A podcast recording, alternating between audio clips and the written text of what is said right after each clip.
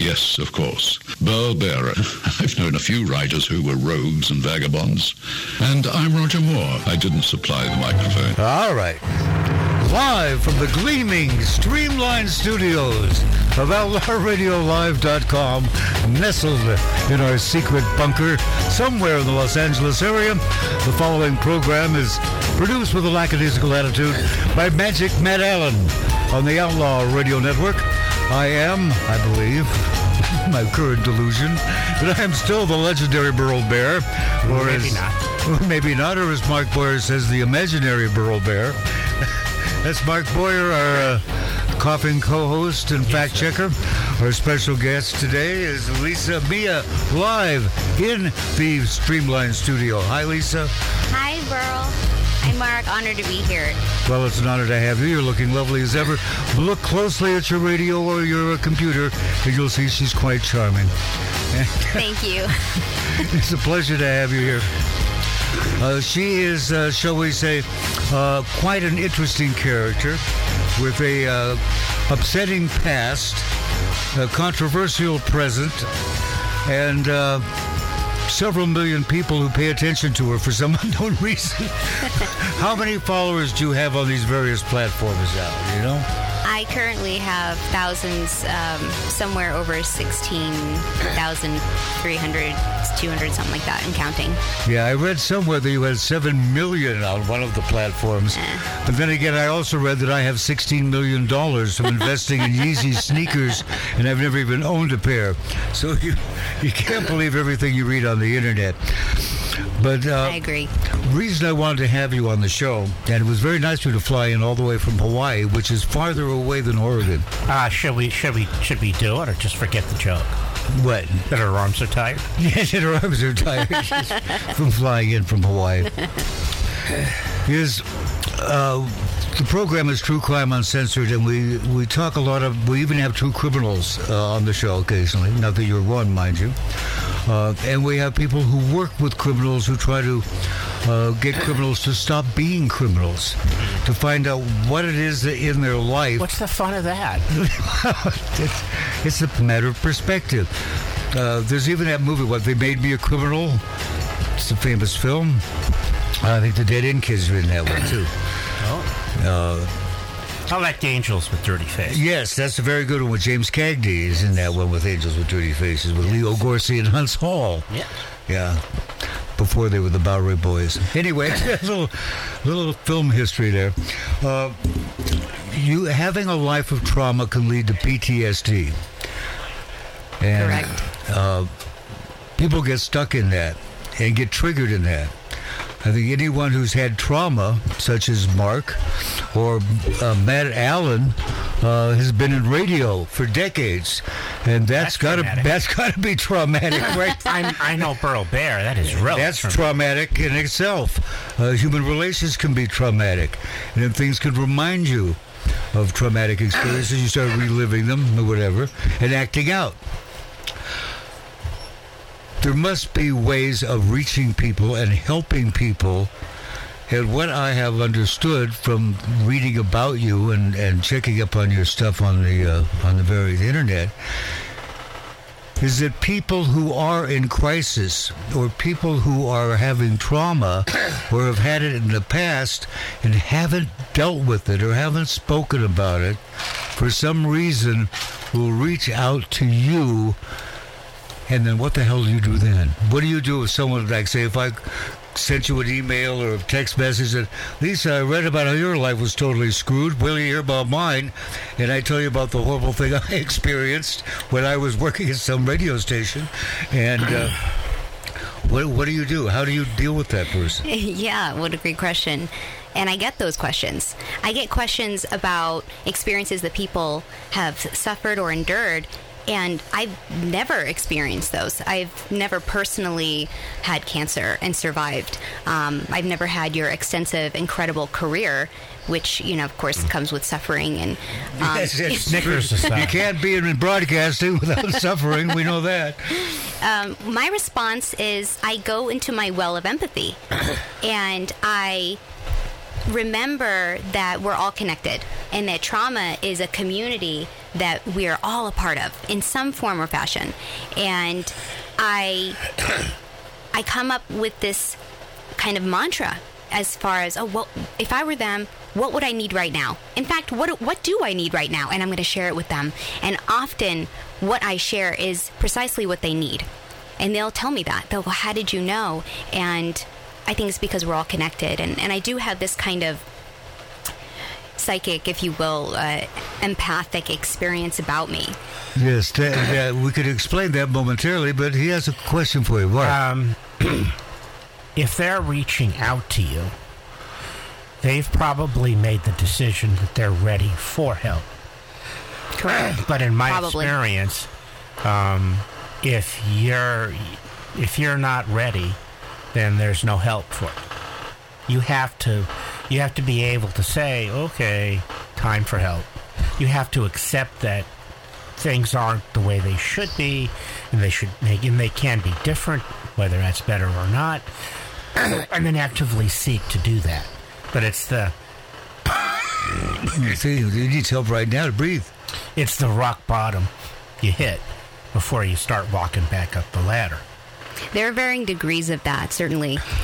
There are people who are ready to hear certain pieces of information and receive that and apply it, and there are other types of information that they are not ready to receive. So, absolutely. Um, it's, it's definitely not an all or nothing Right. thinking. You know, we got to leave room for the gray.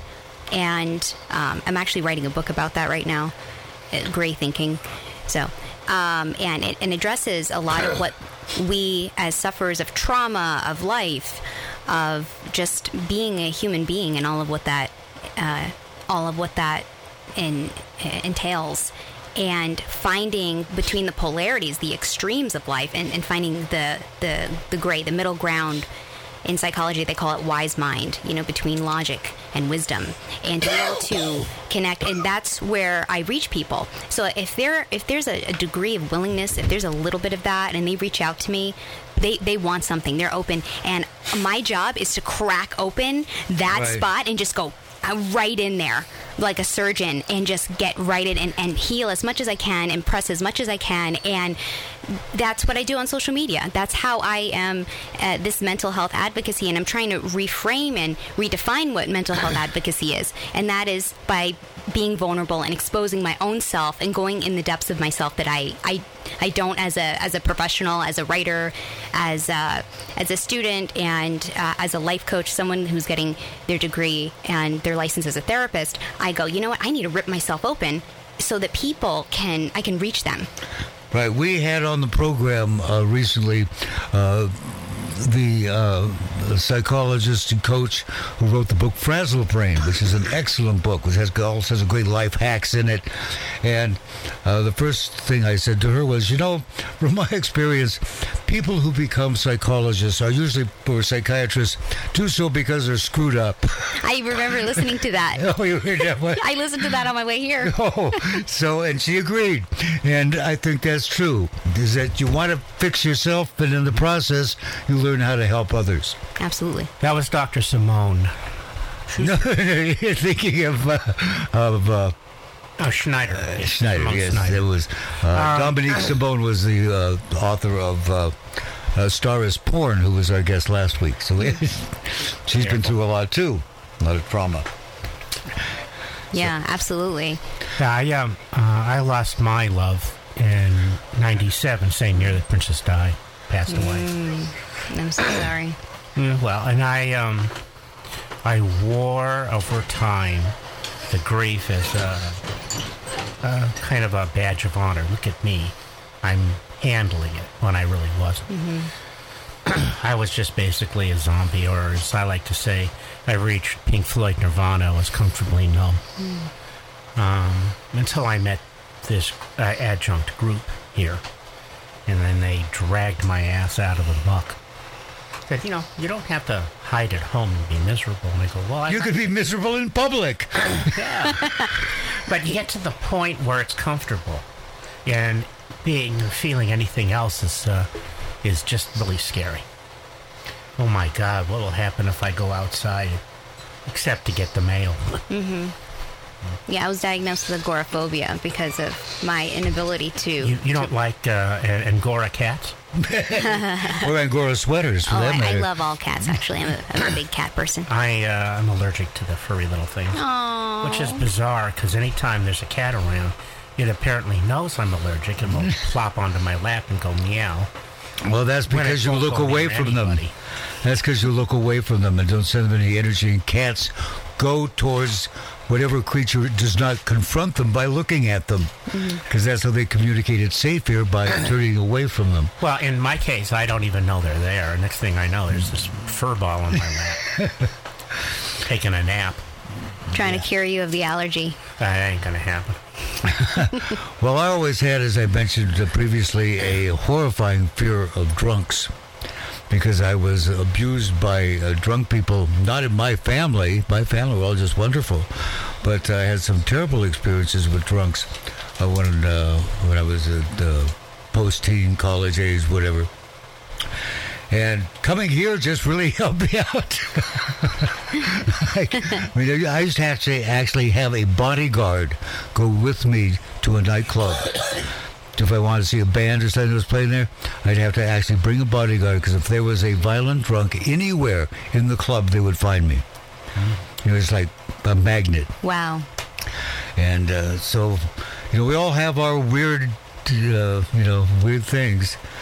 And uh, so hanging out here helped me because I could be around people who were drinking, and none of them beat me up, which I thought was very nice of them. You created your own safe space. Yes. And that's exactly what I do on TikTok. I create a safe space for people to be able to share whatever they want and just and it doesn't matter how real or not. It's real for them, and I believe them, and I'll, I'll write them a poem and, and an affirmation. So we have a whole little safe space for anyone who, who comes on, and I, I have that with with my followers and my commenters, and people know that they can come on and feel safe, just like you have here. Yeah. Well, you know, uh, My, sure mine is micro compared to your extensive well, career. you know that if once you be, once you become a public person, which you are, that you give up uh, legally all various forms of rights of privacy. And uh, people could say all sorts of things about you that if you were a private person, you could sue them for. But you can't now because you're a, uh, a pub- public person, you're a Right. celebrity. And unless they cause you great financial harm, which is the way materialistic people view the universe, uh, there's nothing you can do about it. So uh, you have to get uh, either a thick skin or I don't give a damn attitude about what's said about you online. Whether it's uh, true or not true. You, fortunately, you had some vindication recently. Uh, Right. because- uh, do you want to mention that, or do you want to not mention that? Sure. Uh, which, The which thing aspects? about the, the the close, your significant other, shall we say, who was murdered. Sure. There was controversy that was addressed by uh, one of the top YouTu- YouTubers in the world, Ray William Johnson, and um, he did a deep dive. And the conspiracy was that I'm using my book to monetize someone's death, and I didn't know Robert Mason Brewer, and I didn't have a relationship with him, etc. His mother, who I call my mother-in-law, Lynn, she and I are very close. We talk every single week, and um, so it, it, the harm becomes when there are people like these amateur sleuths thinking that they can have knowledge about something, whereas you know yourself and, and Mark. That takes experience. You have a career as an investigative journalist Yeah. going into these areas of, of knowledge and information and, and, and investigative research Right. to be able to know you know what the difference is between you know what's fact and not Some people don't care about facts. right It wasn't Reagan called them pesky things. Facts are pesky things. Uh, but uh, as Buddha said 500 BC, The truth is not a matter of opinion. You, you, you understand that Reagan didn't say it as Well, as I did. making making fun of her. No, he just the opposite of the way you're t- trying Well, to uh, portray correct it. my- correct my Yeah, portrayal. Yeah, I, I will. I will correct it for you. Good. Yeah, he he said those are pesky things because he believed in facts. Good. See. Good. But that's completely different than the way he just portrayed it, and he meaning Burl Bear.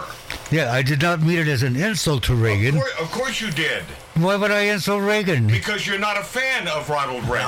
I, I've always liked Ronald Reagan. Okay, and at least you know, at least uh, us who are not big woke lefties. I am a big lefty, by the way. Yeah, he is. Uh, by, by the way, we really adhere to the facts. We like the black and white of things. I love facts. He does. Big fan. Big fan. Oh, okay. Yeah, well, females are females. Males are males. Boom. so no room for gray thinking. Get- Well, no. What, what is the gray? The gray would A be. fact is a fact. There is no gray area. What about feelings? What? What about feelings? Well, that's a female thing. That's an emotional thing. That has nothing to do with facts. Feelings have nothing to do with facts. You're, do you identify as a man? Are you a man? No, no, no. I don't identify as a man. I am a man, and not a Do you- biological man. A man. and you- there are no biological female. There are females. Do you have feelings? Do you have feelings? feelings Do you will lie to you. Do you feel? Everyone has feelings. It is not just a female thing. And your Wait, feelings. We may, we may have to hold this gal over. I mean, just, just aesthetically, it's good for the show. It is. Oh, It is. well, thank you. Yeah, uh, feelings will lie to you. That's one of the things they taught me at Beit T'Shuvah. Is the rabbi said, "Your feelings will lie to you." They can. Absolutely. I mean, feelings can tell us all kinds of things. I mean, That the I- critic in our that- mind. Yeah. You know. I feel this way, and uh, it's like the guy I know that he's living out of a, a Cadillac limousine that occasionally runs. When it runs, he'll drive to uh, Ralph's to get a little something to eat, and he's sure the aliens were following him. He just has a strong feeling. no, they're not. I knew this other woman, bless her heart, in Walla Walla, Washington, who was sure she was being followed to the store because she went every morning at 8.15, and every morning at 8.15 there was the same white car in front of her going to the same grocery store. The person's on the same schedule they are. There's always that person in front of me, that strong feeling they're following me. right. Yeah, so you got to be careful about the feelings. You got to fact check them. Sometimes And, uh, we do. Yeah. Yes, and my, my statement of Ronald Reagan saying they were pesky things was not meant as an insult of Reagan. Uh, I just thought it was a cute thing to say. they, they're pesky things. and uh, uh, I had friends who were, in fact, people we probably both know, worked in the Reagan White House uh, uh, during that time. In fact, the people at uh, uh, Matt knows as well. Uh, John Cavlin. I don't know if you ever knew John Cavlin. Oh wow. Uh, he worked in the Reagan White House. So did Frank. Isn't Frank Hagen work there? Yeah, Frank Hagen worked uh, worked at the Reagan White House He's also. a showrunner. Yeah. Ah, What? Did he run the show? He ran the show. Well, showrunners usually do. Yeah. He shows up in my forthcoming book. We have quotes from him. Oh. Yeah, he participated. That's all nice of him. Uh, and yes, I am a big old lefty. If I were in politics, I'd be a lefty. As what it was, I was joking with Matt. I, I'm so far to the left that Ho Chi Minh finds me offensive. Maybe, well, get, getting back to uh, getting back to where we were. Oh, uh, Mark and I were talking on the way here, as I mentioned, that when you talk about people who are victims of uh, trauma, uh, sexual abuse, emotional abuse, and you have you know shelters for battered women, and then you have Tempura House, which is a shelter for lightly battered women. That's a joke. but try to find a shelter for battered men, and there's a lot of battered men. There are. and they're often afraid and embarrassed to come forward and they suffer. And guys don't get shall we say the help they need the help they want or the recognition and validation. Because there are guys who can have the crap beat out of them by women they're not going to hit her back. Absolutely. And as you've probably read in my book, as we were talking on the phone the other day, Juliet Lives, that Rob had experienced. He was abused. He he was um, a, a victim of domestic violence and all kinds of things, Ch- child abuse, sexual abuse, all kinds, and it's just very difficult. I tried very hard to get him therapy, and they gave me therapy first. I was the priority because I'm a woman, and a woman's needs come before. And they had this discussion with me at the ther- uh, uh, the psychological services, and he took a back seat because, you know, he's he's a man. Um, and that's really heartbreaking because we we need more people in the mental health field and this is exactly why I'm getting my license as a therapist not just to tell my story as an author and as a survivor of, of horrific trauma and violent sexual torture and trials, but as someone who wants to champion and be that for others and to make sure that there's room for everybody. It has get to be it has to be inclusion. Absolutely. And uh, when I was living in Las Vegas, I lived just down the street from the Las Vegas Lounge, which is where you had a lot of Lizards? a lot of lizards. no, where you had a lot of transgendered people or people with uh, who were hermaphrodites, and uh, there was this one person I was talking to because I found this fascinating because I had never encountered it before. That when uh, they were about 13 years old, they started having these horrible pains. Horrible, guy, horrible pains.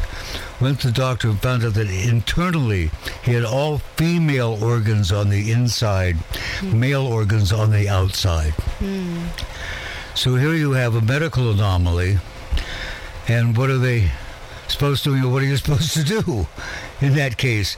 Only do you have a physical situation, but imagine the uh, mental and emotional.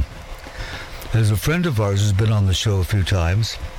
Who's uh, uh, when he was uh, going through puberty, his body started to change. He was on the football team. And uh, went to the doctor and said, Well, you are one of 8 million American children who was misidentified what their gender was at birth. He was identified as male. And they said, Well, do you want to stay a boy? If so, we have to give you shots, etc. Uh, otherwise, you're turning into a woman. Well, we can imagine what an emotional shock that was, not only for him, but for his parents. Hmm. I'm confused just getting picking you up. Yeah, I know. to come here. I know. He just, he just, is, this, is this some strange visitor from another planet?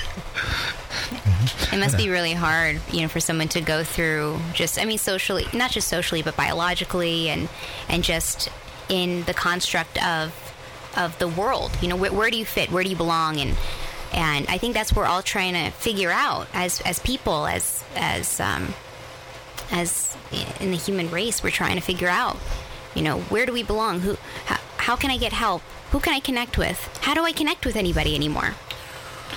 Yeah, with- social media separating people from that con- that physical contact, that going out contact, it becomes a lot harder. Uh, you just like me, you start to feel safer in front of the computer screen, and God forbid you grab your girlfriends and go to a bar. Right. No, I, that's too day. I know I can't do that. Yeah, especially if you don't I have tried a girlfriend. grabbing my girl, you know, my girlfriends, and they they smacked me. It was it wasn't good. No? They hit you too hard? No, just right. Oh, Lord. So, uh, speaking of your book, which I will, uh, you self published this one. I did. and uh, uh, uh, but and I was also very impressed with the use of dialogue because I love words and I love dialogue, which is one reason I wrote a private eye mystery instead if it's a true crime, so I can actually do dialogue. Of course, nobody buys it. Once, well, you have an do it- extensive career that definitely reflects the people buy your book. You're, you're New- York Times best-selling author and Edgar Award-winning author. So yeah, th- that that uh, you're humble to a fault. That the buck fifty will get you a cup of coffee nowadays. Once you have your therapist license, that will uh, make a big difference. It gives you uh, more credibility, because you do have strong abilities. And you talked about the well of empathy, and you mentioned what you call a, a psychic connection. We had Alex Merklinger on the show two weeks ago, and I used to work with Alex, and we used to do uh, helping people in prison not be criminals. And when you are in a meditative state, say an alpha brainwave level, 8 to 13 cycles per second, there is a transference of thought and emotion between the people in the room, which can be easily proven in about 15 minutes by getting a bunch of people together in a room and having to do one exercise. Bam, they're walking into a room because we can prove it. And uh, listen to his show or reading his books, you can get the technique. But the fact that they are in that state and you are in that state, you are going to pick up, as you said, bam, right where they're at. And you'll be on, in reality, the same wavelength. Correct. And it literally is a wavelength. It's 8 to 13 cycles per second or lower, which would be theta level. And you will get their images from their mind. They'll get yours. And you'll be able to go as far until something triggers them to go tense. Once they tense up, if you happen to hit that one button, it'll stop. There'll be like a roadblock, as you probably noticed. I have, yes. And that's why. Because you've hit something that they don't want to deal with, or that's too uncomfortable. Absolutely. And wall comes up. And it, once the tense, then you're going up to uh, 12 to 32 cycles per second, which is the outer beta level. And it's not there. Because as uh, says, imagination, comprehension, memory, and the common faculty that links them all together are in what some people call a prayer state or a meditative state, which is what A very holy trinity. yeah, and there you go. And that's how what that empathy is. We can feel the other person's feelings, and sometimes it's disgusting. It can be. Have you had any uh, experiences where you're trying to help somebody and you wind up getting triggered? Absolutely. Almost all the time, actually. That's not healthy. well, I, that's a that's a good point. It, it can it can be so overwhelming that if you're not managing your emotions, it can be unhealthy. Right. You have to detach the subject from yourself. Precisely. Yeah. Detachment is critical. Otherwise, if, if you Otherwise, totally you're feeling absorb, everyone's pain. right, and then you absorb into them, and what good are you? You know, Right. what, You- what good would I be to anybody if I just completely absorbed, like, you know, getting sucked into a black hole into Yeah, somebody yeah. else's experience? I have to be steadfast. I have to have an anchor so that I can, you know, Survive. right, and and help other people. And that's that's the kind of thing that Burrow and his contemporaries have to go through. You could spend five years researching the most horrific uh, case from history, and you have you have to deal with the with the family that's shattered, that's left over, friends, uh, even even the law enforcement that was shattered by whatever they saw. Yeah. and you have to go and write about it. You know, and so how how do you detach yourself as from the writing from the pain that you're writing about? That's such an incredible question because I had to do that in order to write Juliet Lives, which is one of a trilogy. I'm writing the sequel right now. Mm-hmm. And I'm struggling to kind of detach myself while writing the sequel so that I can have that sense of certainty that I can do this while also not absorbing and Relive. flying into the past. Right. Right. You know, when I when I first started my first serious true crime book, which was Murder in the Family, which is a horrific story of a mother and her two little girls who were brutally murdered by someone in the family. Uh, the great true crime author Gary C. King, when he heard I was going to do this case, said, "Be prepared to cry a lot." And boy, was he right. And I had a picture of the victims taped to my computer, so I always knew who I was writing about. Remind, but I had to have that, you know, Colgate invisible shield. You know, I had to have empathy for the mem- people I'm talking to, and they were members of law enforcement I talked to who were so devastated by the crime scene that you know, 20 years later, they were still, you know, brought to tears talking about it. Absolutely. It, uh, there's um, um, in the in the past there was a group of charlatans that um, called themselves Death Eaters. And there would be a feast in honor of the Death Eater. And what he would do, they also called Sin Eaters, and then they would, in air quotes, take all the sin from the deceased, transferring it from them, from the deceased to them. And the feast was a reward for taking all of their sins and pain away so the family would have peace. Hmm. And that went on in rural areas around the world for a long time where they would, you know, they would get a giant meal and a, you know, and a chunk of change and pretend to take away everyone's pain. Oh, what an incredible concept. We have something like that in the Baha'i faith where if we do something in someone's honor after they pass away, it's the idea that we can help them progress in the next world. Right. And this has really been my mission this whole 13 and a half years after Rob was brutally murdered and tortured. And just getting his poetry published, getting it into different uh, literary magazines, and having him in uh, the only poet in an anthology eh, that he won. He's the only poet in a book of short stories, and he was featured and honored in. So just continuing his his legacy and the effect that he has, and writing about him. You know, there was a time where he told me, he said, Lisa, if anything happens to me, this is because he had a seizure disorder, and he was terrified that he would die. And there was a time where he thought he was going to die in my arms, and he exchanged vows with me, and we considered each other husband and wife after this. And uh, I get emotional talking about it because it's just like a moment ago. And um, he said, if anything happens to me, Lisa, I, I need you to promise me that you'll live. And you'll live to tell people about the person I was because there's nobody else who can. There's nobody on this planet that understands me and knows me like you do because he knew that if anything were to happen to, to him, that I would need a reason to live. And he's my continuing reason. Yeah. That's, Ju- you know, Romeo died, thus Juliet lives. And this is my movement. I had to create something for myself to live and to be here today. Reminds me of the uh, fellow who wrote the book Confederacy of Dunces. And uh, I think he committed suicide.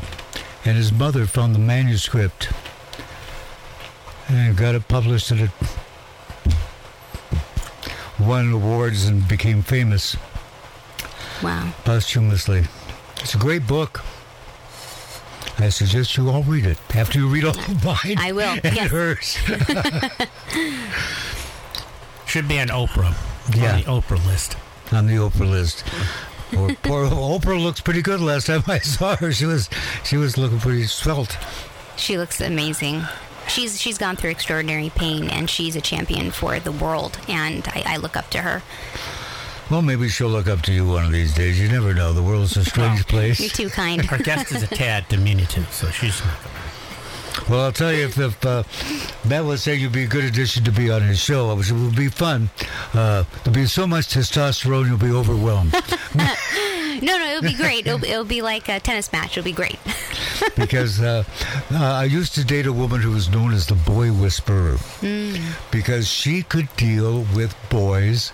They could be the most whatever, uh, you know, ah, and they would just melt in her presence, and it amazed me because I saw her in action, and there was no one's heart she couldn't melt in two seconds. That was some gift from God that she had, and uh, she worked with problem boys, and Wow. she could. That's wonderful. She could take these just angry, you know, defensive, uh, you know, guys and have them just let let you know and talk and have wonderful times together. It was most impressive. She wanted me to be her boyfriend. I said, no, I'm too screwed up to be anybody's boyfriend right now. I just got out of the treatment center. I'm no condition. But she was sweet.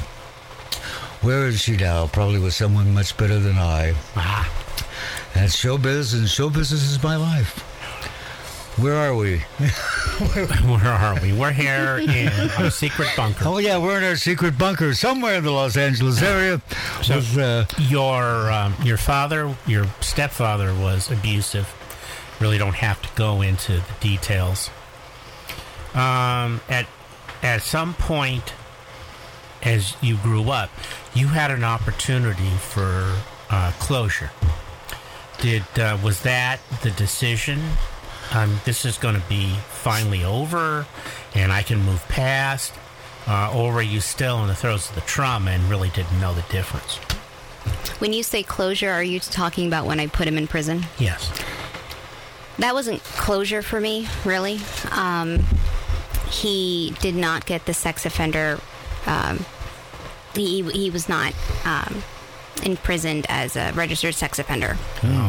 Um, and he had abused my classmate, and I overheard him say that he had her trapped and he had kidnapped her um, you know, so uh, I read in my mother's own journal that she was jealous of all these children that he would have sex with, both boys and girls, but wouldn't have sex with her at times. Um, and it just didn't feel like closure. I, I really fell apart. I started to really lose my mind.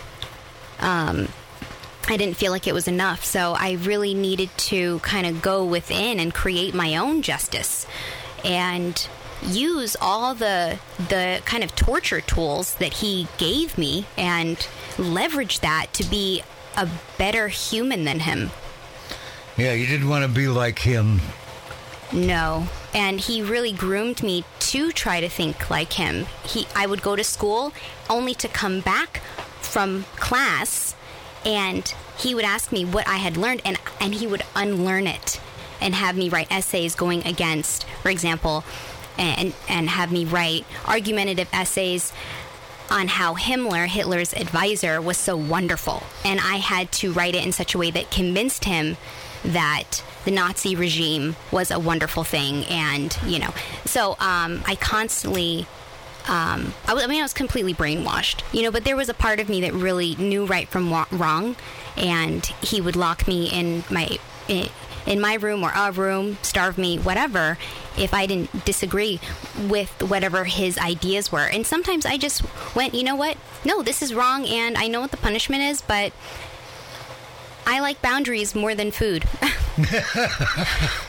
yeah. I mean, it, you know, sometimes it's as simple and complex as that. So is he still in prison or? No, he's out. And unfortunately alive, but I, I don't think he was ever very quote unquote alive. Someone someone like that, someone who brutalizes and rapes children and is just a menace to society is um, they can't really be rehabilitated even though he would ask me you know lisa what's love i'm 10 years old and i'm sitting with a pedophile and, and and trying to explain what love is. So of course I take out the Bible and we go to Corinthians. You know, love is patient, love is kind. You know, love is not coming into my room when I'm sleeping and hurting me. And it kind of seemed to work because he was listening. And so I had to believe in the hope that a 10 year old me could rehabilitate him. really. so, you know, as fantastical as that was, it, it, it kept me going and it kept value in me. I, I felt valuable. I was like, wow, you know, he's going to me with this big question, these big ideas. So the next uh, the next horrible question: Did you ever resent or blame your mother for not protecting you? Oh, that's such a good question. And it's very complex. One would think so. Yes. she I always thought historically we're talking about when I was little. I thought she was just purely the victim. She would cry when he would yell, when she was battered, you know, when her at one point her arm was broken, he broke her arm, choked her until she passed out in front of me. I always thought she was the victim and that it was my job to protect her. I didn't or rather perhaps I couldn't believe that she had orchestrated so much of the pedophilia that was going on and the abuse that went into my life. And she kind of handpicked these men to give me a way to.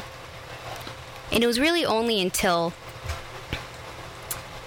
the last few years that I, I really started trying to process that. Yeah, I've, I've always found in the stories we've done over the years of the show why the other adult doesn't have within them the ability to stop the abuse. They just kind of take a passive back seat and, you know, turn their head away. Even though they know it's happening, they don't do anything. We had an individual uh, who is uh, a boxer on the show. He wrote a, he wrote a book on his experiences. He became a world champion boxer to to uh, make his father proud, but all through his childhood, his father gave him to his friends for sexual abuse, male on male. Um, and he could not answer why any other adult in his life didn't come to his rescue, didn't help, even though they knew what was going on. I mean, how could you have four or five guys come over to rape your son, and no one know, no one not know? And he didn't have an answer either. That was one of the most difficult interviews we ever did. Boy, that was tough. I believe it. It's it's tough, and it. I'm. I'm kind of beside myself, sitting here with feelings that I'm going. Man, I, I thought I processed this. I thought, you know, I was over it. I, you know, and Unfortunately, you're never going to be over it. You may be, you may have made peace with it, but it'll always be there.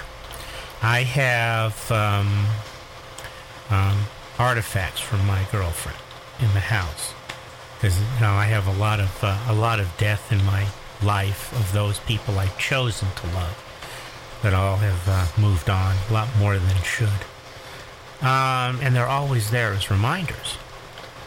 But I've gotten to the point where it doesn't make me want to stop and not do anything. They're just there and remind me of the happiness that was there instead of the pain. But unfortunately, it's always going to be with you. And it's how you choose to take the pain and turn it around. And you do that a lot with the people that reach out to you. You try to take their pain and replace it with the positive imagery instead of the negative imagery. Imagery. Instead of remembering how brutally your boyfriend, your fiance was when he when he was murdered, you think about all of the stuff that was with you and how happy you were together.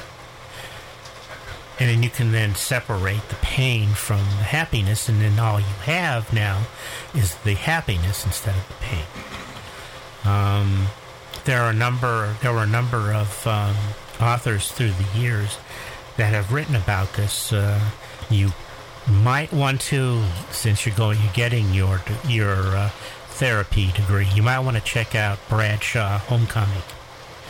He was a psychotherapist, and he wrote about how people through their lives build uh, subconscious responses to stimuli. Uh, he called them scripts. They're just basically a list of steps. When something happens, you react to it. There's no cognitive thought behind it, it's just a reaction.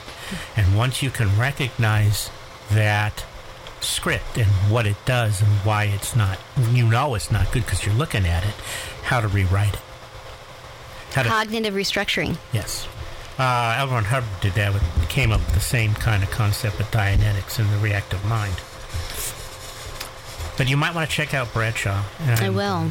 Um, you don't necessarily have to agree with what he wrote, but the more information you have on how to help people, uh, the better your your service to them will be.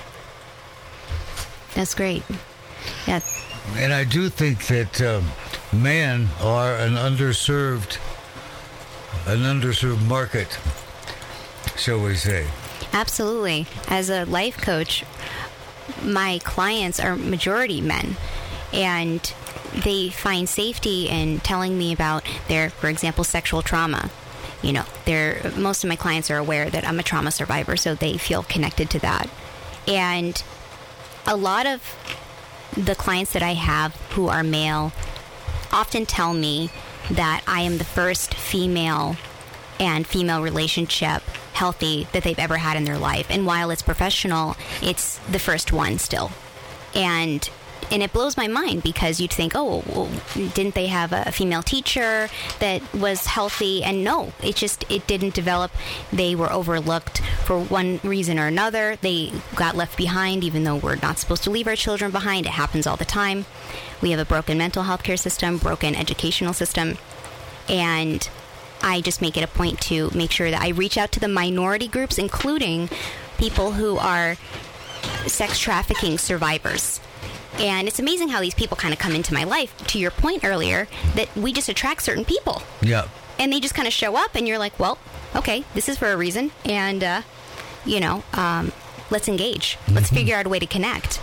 You know, because the connection's there. It's just connecting deeply and how to do it, And how to be helpful. right? Doing it. And for them to wind up not being dependent upon you. Exactly. Yeah. Because we live in a culture of codependency. So then there's that fine balance. Yeah.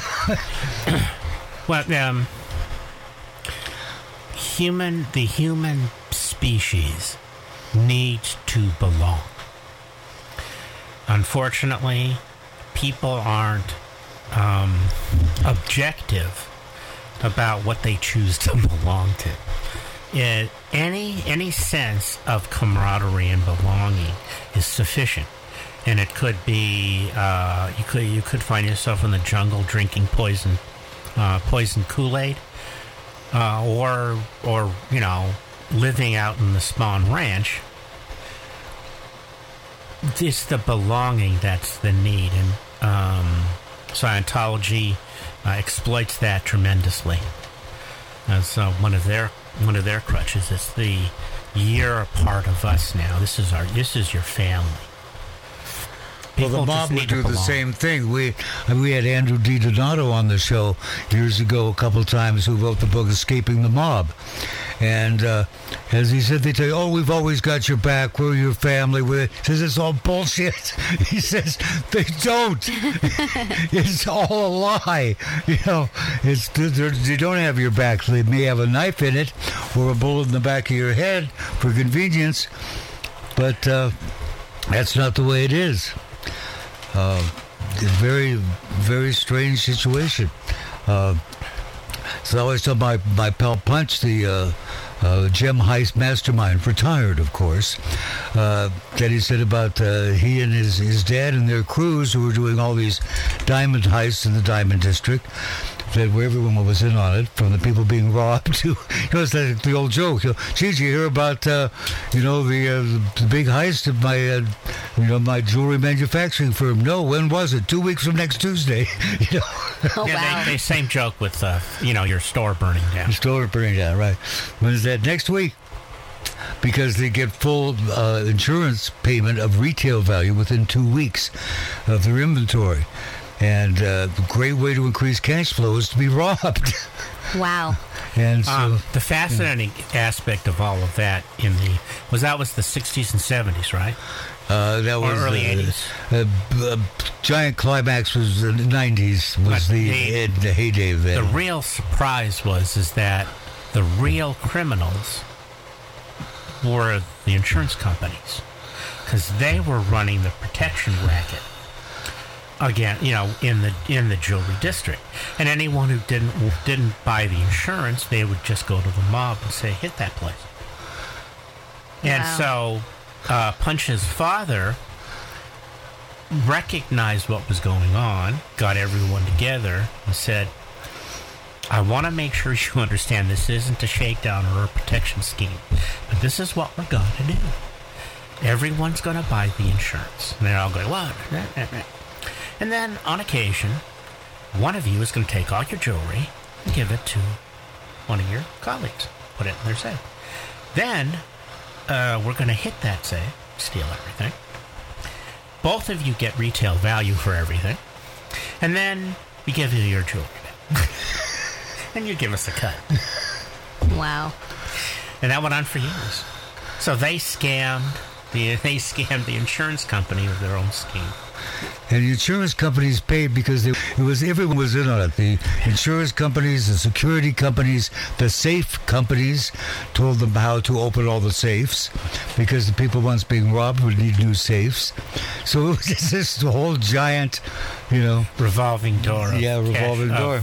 The only people who uh, who weren't in on it was the major case squad that was supposed to catch these people. couldn't figure out how they were get how they were doing it until they noticed acrobats climbing the side of a building using rappelling ropes and, and sliding ropes from roof to roof. Because in New York in the Diamond District, they were robbing jewelry stores. They were robbing jewelry manufacturing firms. They were like on the 13th floor uh, of, a, of a building. And he said, "What do I need insurance for? No one's going to rob me. I'm on the third. No, no, you've got to do it." So he did it, and then they got robbed. and then, of course, they got paid. Yeah, they would hire they would hire specifically skilled individuals. Punch was the safe cracker. And they had acrobats, uh, riggers, um, people with tremendous upper body strength, so that they could either come, you know, they would be in building A, they would run cable to the building they were going to rob, they would slide across the road onto the roof, rappel down to the window, get in, and then go back and reverse it and removing removing the traces of how they got in. And then the other piece, at the time, they were nonviolent, no weapons of any kind. That was a must. And the individuals that would get hired were essentially one time because the score would be so large. They stole over a billion dollars over a 10 year period. That the individuals that were involved would get their money and they were set for life. Didn't have to do it again. And that's why the Pink Panthers are almost impossible to catch. Yeah. People The- thought, oh, there the must European be 600 of them. No, there was about six. six guys. And it was, you know, you just hire individuals. And they were all trained in New York by our pal Punch back when he was doing it. But he unfortunately got busted and went to prison. But, uh, He made it the the single most grievous mistake going back. yeah, he went back into uh, a building after he'd already, you know, Miracle Watch Company. Wow. Yep, it was a miracle. Enough of stealing Manhattan. And that's, that's the book Stealing Manhattan, which you should buy. When you buy her book, Juliet Lives, Buy And I- any of Burl's books because he owes me money. I do. I, Please. I owe uh, Mark a lot of money because he's been keeping me alive with uh, soda pop and fried chicken every week And humor. And you, and humor and good humor. So, What else could we ask you? What what haven't we asked you can ask many questions. Yeah. Uh, how many times you been married? Oh, well, it's the one, the one that, you know, is not legally on paper. Uh, yeah. Do you have any other husbands? No. No. So you had, but you have two children. I have 10. No. no, I don't. I don't have any children. oh. Is this saving bio information? What I found said you had a couple of kids, right? I guess not. And doesn't it say that I'm 46 years old somewhere? Yeah. Yeah, yeah. You don't look 46. Oh, thanks. I, you know, it's my skin cream and. No, it's 45. See, you know my age better. How old are you really? I'm 33 years old. She's really 33, folks. And I really am not worth $16 million from Easy. I wish if I was worth $16 million, Matt would have a. well, I wouldn't be broke. That's show business. Welcome to the world of show business. Uh, when do you graduate? When do you get your diploma? Um, and 25 if I stay on going, but I'm right now I'm working on my sequel, so I'm taking a semester off. Yeah. Well, don't forget what you learned. I might have you write an essay why you disagree with everyone. I, I do those well. You've had lots of experience. Yes. Lisa Mia, ladies and gentlemen. Uh, she's your friendly uh, go-to person if you're having a crisis right Friendly now. neighborhood Spider Woman. Yeah, she's uh, yeah, she's a neighborhood spider woman. Get caught in her web. the book is called Juliet Live. It's got a nice picture of her reclining on a bed of grass somewhere with no seeds and stems, just just the leaves of grass, as Walt Whitman would say. So thank you for coming all the way from Hawaii to be here. At least we had a lovely day. Thank you for having me. You're welcome. It's our pleasure. Uh, for Magic Minute From the Light Light Up Lounge. Lounge. And now RadioLive.com. Yeah.